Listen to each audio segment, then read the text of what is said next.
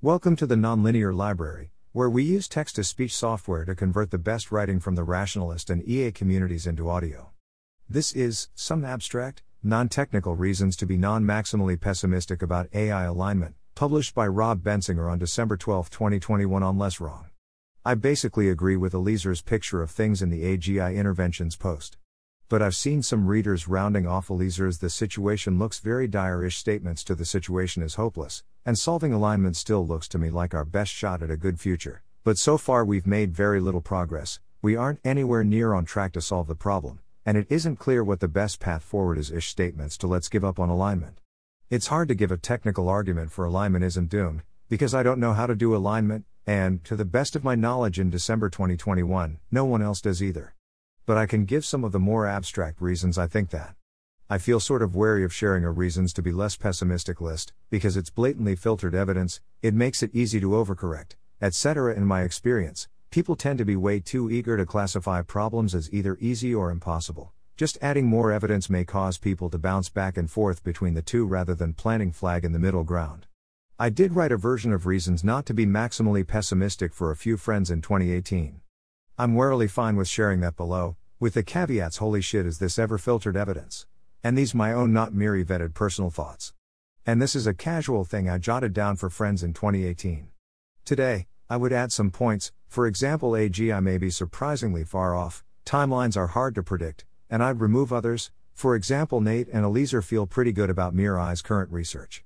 Also, since the list is both qualitative and one sided, it doesn't reflect the fact that I'm quantitatively a bit more pessimistic now than I was in 2018. Low. SO may of the main reasons I'm not extremely pessimistic about artificial general intelligence outcomes. Warning one sided lists of considerations can obviously be epistemically bad. I mostly mean to correct for the fact that I see a lot of rationalists who strike me as overly pessimistic about AGI outcomes.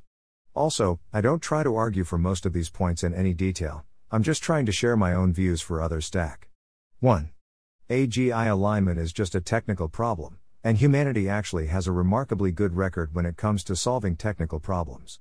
It's historically common for crazy seeming goals to fall to engineering ingenuity, even in the face of seemingly insuperable obstacles.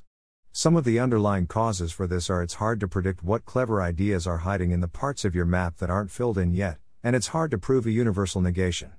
A universal negation is what you need in order to say that there's no clever engineering solution, whereas even if you've had 10,000 failed attempts, a single existence proof, a single solution to the problem, renders those failures totally irrelevant. 2.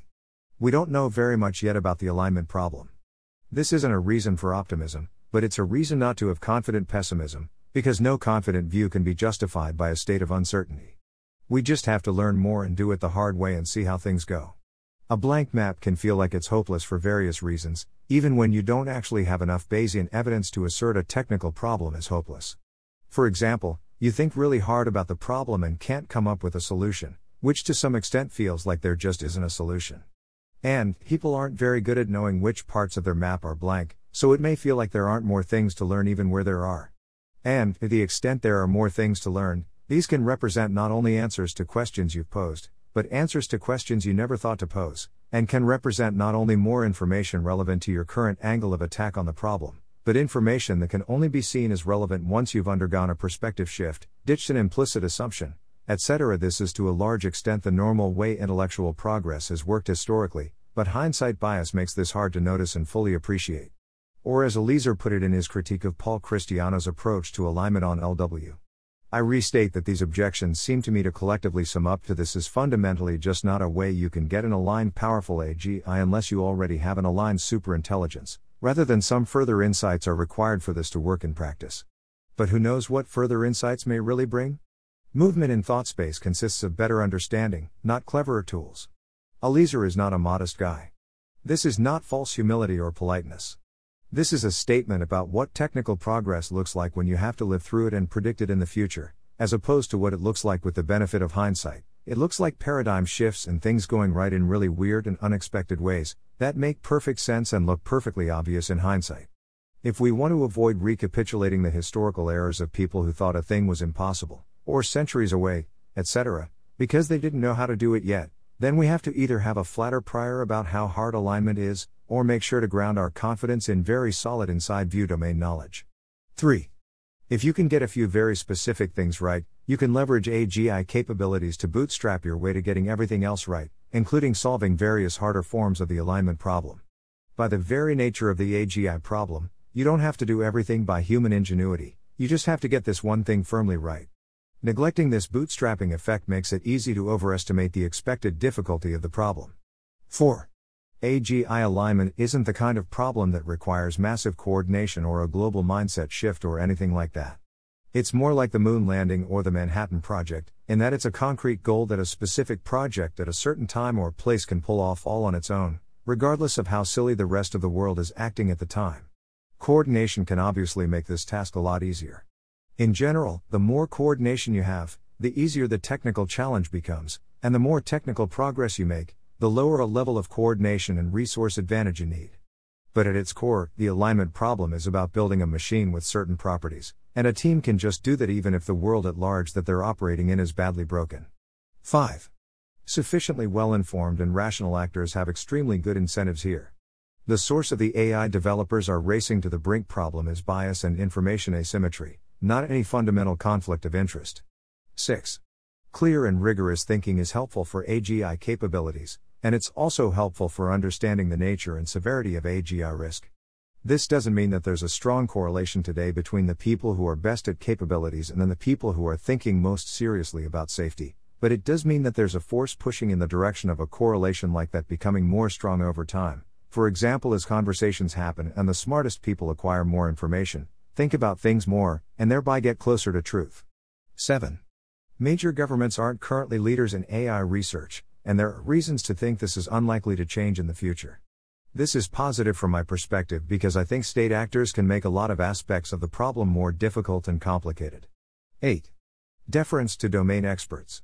Nate, Eliezer, Benya, and other researchers at MIRI think it's doable, and these are some of the folks I think are most reliably correct and well calibrated about tricky questions like these. They're also the kind of people I think really would drop this line of research if the probability of success seemed too low to them, or if some other approach seemed more promising. 9. This one's hard to communicate, but, some kind of gestalt impression gathered from seeing how MIRI people approach the problem in near mode, and how they break the problem down into concrete smaller subproblems. I don't think this is a strong reason to expect success, but I do think there's some kind of mindset switch that occurs when you are living and breathing nitty gritty details related to alignment work, deployment strategy, etc., and when you see various relatively concrete paths to success discussed in a serious and disciplined way. I think a big part of what I'm gesturing at here is a more near mode model of AGI itself, thinking of AGI as software whose properties we determine, where we can do literally anything we want with it, if we can figure out how to represent the thing as lines of code. A lot of people go too far with this and conclude the alignment problem is trivial because it's just software but I think there's a sane version of this perspective that's helpful for estimating the difficulty of the problem. 10.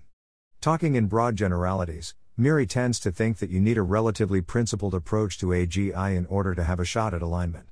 But drilling down on the concrete details, it's still the case that it can be totally fine in real life to use clever hacks rather than deep principled approaches, as long as the clever hacks work. Which they sometimes do, even in robust code.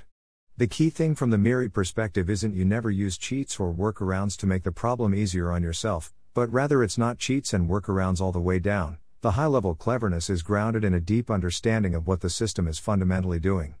11.